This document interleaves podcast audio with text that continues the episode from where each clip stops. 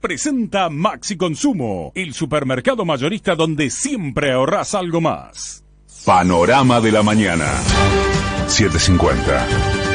Derecho a la información. Es la hora 6, dos minutos, el cielo está despejado en Buenos Aires, humedad 91%, temperatura 8 grados 9 décimas.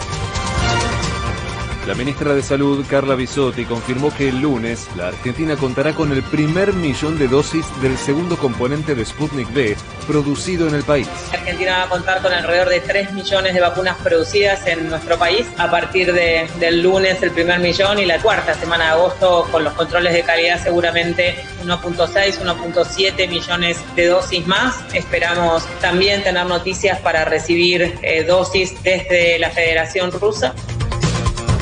En las últimas 24 horas se detectaron en el país 14.850 nuevos contagios y se confirmaron 405 muertes más por coronavirus. Se descubre un documento firmado por Mauricio Macri en 2016 en el que habilitó a Fabián Pepín Rodríguez Simón a actuar en su nombre y representación para intervenir en juicios, iniciar demandas, recusar jueces, asistir a interrogatorios y producir pruebas judiciales. 15 diputadas del Frente de Todos presentaron un pedido ante la Cámara Baja para que se vote si el legislador Fernando Iglesias debe ser sancionado por sus dichos misóginos. El gobierno asignó 45 mil millones de pesos extras al programa de becas Progresar provenientes de los aportes solidarios de las grandes fortunas. Tres bomberos murieron asfixiados tras intervenir en un incendio en el barrio de Caseros. Patria Grande. La justicia de Bolivia amplió por seis meses la prisión preventiva a la expresidenta de facto, Janine Áñez. De afuera. El gobernador de Nueva York, Andrew Cuomo, fue denunciado por abuso sexual y el presidente Joe Biden le pidió la renuncia. Emiratos Árabes Unidos comenzó a utilizar la vacuna de Sinopharm en menores de entre 3 y 17 años.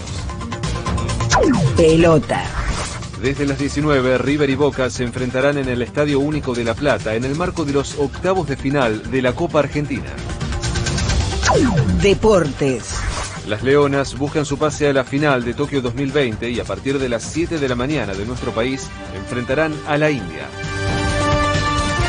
El kayakista santafesino Rubén Bésola clasificó a la serie semifinal de la prueba de 200 metros y hoy por la noche competirá por un lugar en la Medal Race de la categoría.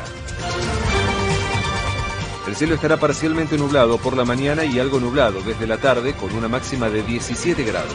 En este momento está despejado el cielo en Buenos Aires. Humedad 91%, temperatura 8 grados 9 décimas. Federico Martín. Panorama de la mañana. 750.